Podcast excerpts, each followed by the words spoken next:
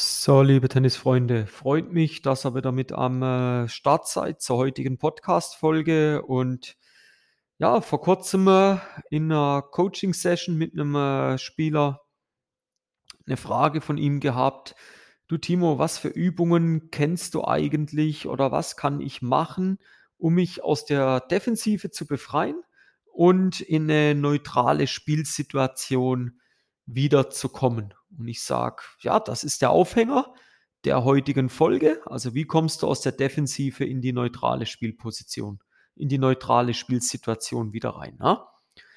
Können wir jetzt nicht grafisch arbeiten? Das ist keine Herausforderung, das ist auch keine Challenge, das werden wir trotzdem ganz normal angehen und sagen, das, was ich dir jetzt mit auf den Weg gebe, schau, dass du das beherzigst, schau, dass du das umsetzt in Zukunft, weil das Erste, was ich ihm gesagt habe, war, lass mal zu, warum lässt du dich überhaupt in die Defensive bringen?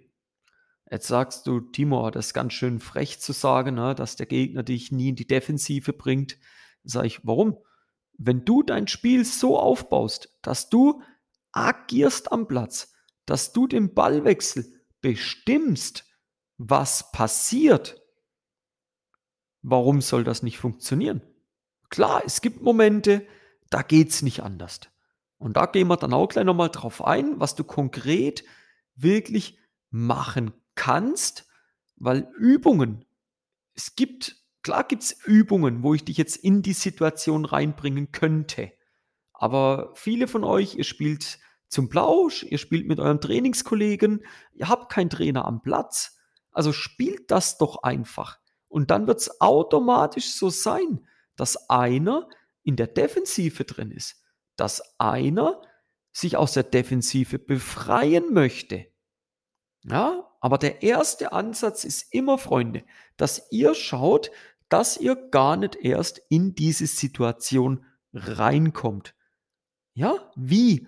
Indem ihr ganz klar mit euren Stärken den Ballwechsel spielt. Indem ihr auf die neutrale, auf die schwächere Platzhälfte, auf die neutrale, schwächere Schlagseite des Gegners spielt. Dann vielleicht auch mal, wenn er groß gewachsen ist, sich nicht gut bewegt, auch mal ein bisschen tiefer spielt. Wenn er flink ist, schnell ist, ihn aber mit viel Spin nach hinten wegtreibt. Und so könnt ihr doch verhindern, dass das passiert. Dominiert ihr die Ballwechsel. Bestimmt ihr die Ballwechsel. Bestimmt ihr, was passiert auf dem Platz. Wenn ihr einen Ball mal in die, in die Box D, ja, äußere Hälfte Rückhandseite, tief reinspielt, ihn nach hinten kriegt. Ja, und der geht jetzt plötzlich drei Meter hinter die Grundlinie, der junge Mann. Was soll passieren? Was soll passieren? Der ist doch in einer dunkelroten, in einer absolut defensiven Spielsituation. Was soll der jetzt machen? Den Schlag umlaufen und euch ein Inside-In, Inside-Out Vollbrett reinballern oder was? Das wird nicht passieren. Der wird euch den schwächeren Ball bringen, mit dem ihr dann vielleicht aus dem Halbfeld auf den Punktgewinn abzielen könnt. Aber nochmal, die erste Version ist, lass es gar nicht so weit kommen. Okay? Arbeite daran.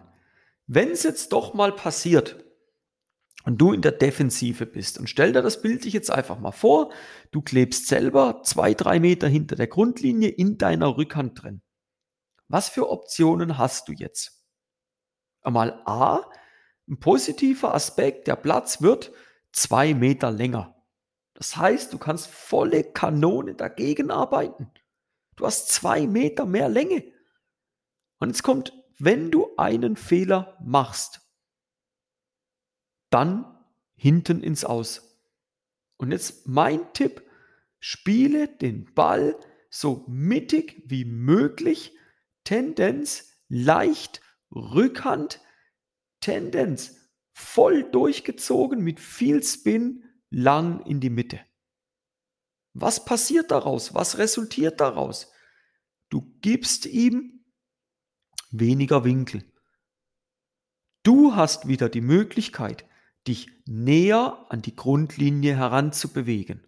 Und schon kommst du in eine neutrale Platzposition durch das, dass du ihm den Ball nicht nach außen gegeben hast. Habt ihr eigentlich eine neutrale Spielsituation hergestellt.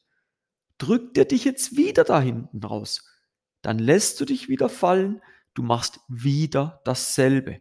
Du spielst wieder mit viel Topspin, voll dagegen. Der Platz ist zwei Meter, drei Meter länger geworden. Tendenz Mitte Rückhand, lang hinten rein. Arbeitest dich wieder vor. Ja? Wenn du merkst, wird auch schwierig, dann spiel ihn mal tendenziell jetzt wieder weiter nach außen. Aber auch viel Spin, viel Länge.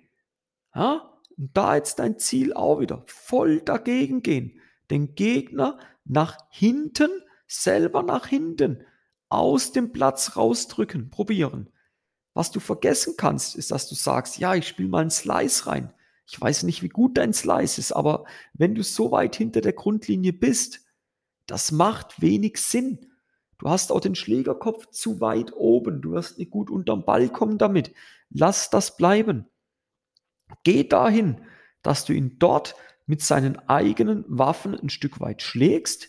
Also entweder volle Kanone Cross dagegen, auch die Absicht, ihn weiter hinten aus dem Feld zu drücken, oder die Variante 2, und die würde ich bevorzugen, die würde ich dir momentan absolut ans Herz legen, zentraler auf den Körper gespielt, dadurch nimmst du ihm den Winkel.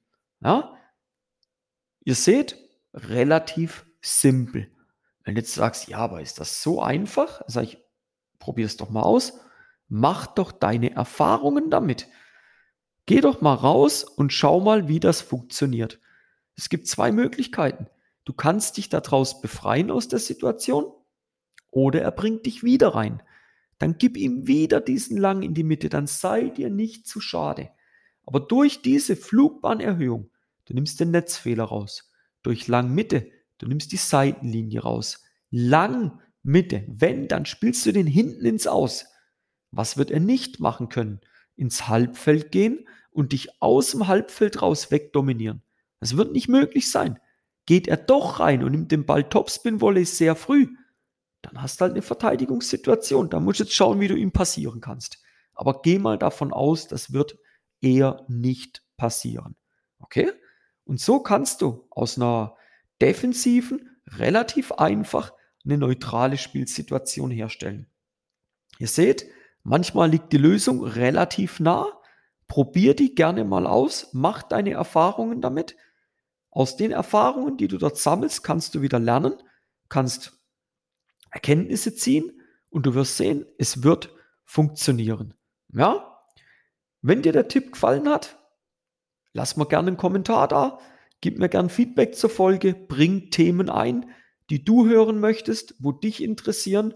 Wenn du noch tiefer in die Materie reingehen willst, komm in die Facebook-Gruppe. Ich habe es unten verlinkt. Dort Facebook-Gruppe Tennis Hacks für den großen Sieg am Wochenende gibt es auch regelmäßig Live-Events, momentan einmal im Monat. Komm da gern dazu, sind auch mittlerweile knapp 200 Leute jetzt dann drin. Fünf fehlen noch, Stand heute 14.07. zum Zeitpunkt der Aufnahme. Haben wir 195, glaube ich. Ziel bis Ende vom Jahr wollen wir 500 sein. Ziel auch, dass ihr euch untereinander vernetzt, dass ihr miteinander spielen geht, dass ihr miteinander trainiert, dass ihr voneinander profitiert.